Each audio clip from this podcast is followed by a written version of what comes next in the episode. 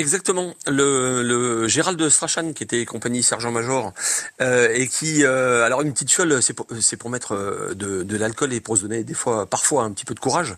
Et ce monsieur qui est né en Écosse, effectivement en 1907, va participer à la campagne de France de 40 euh, et fait partie des évacués de Dunkerque.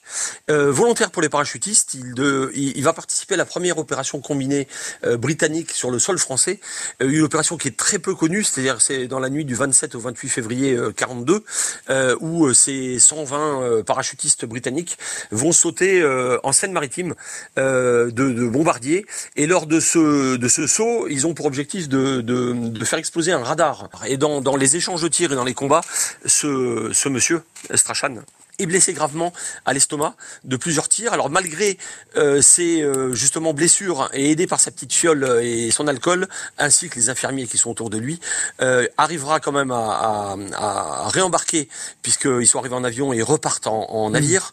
Euh, et il donnera des ordres, alors parfois un peu incohérents, aidés par euh, la morphine et certainement l'alcool.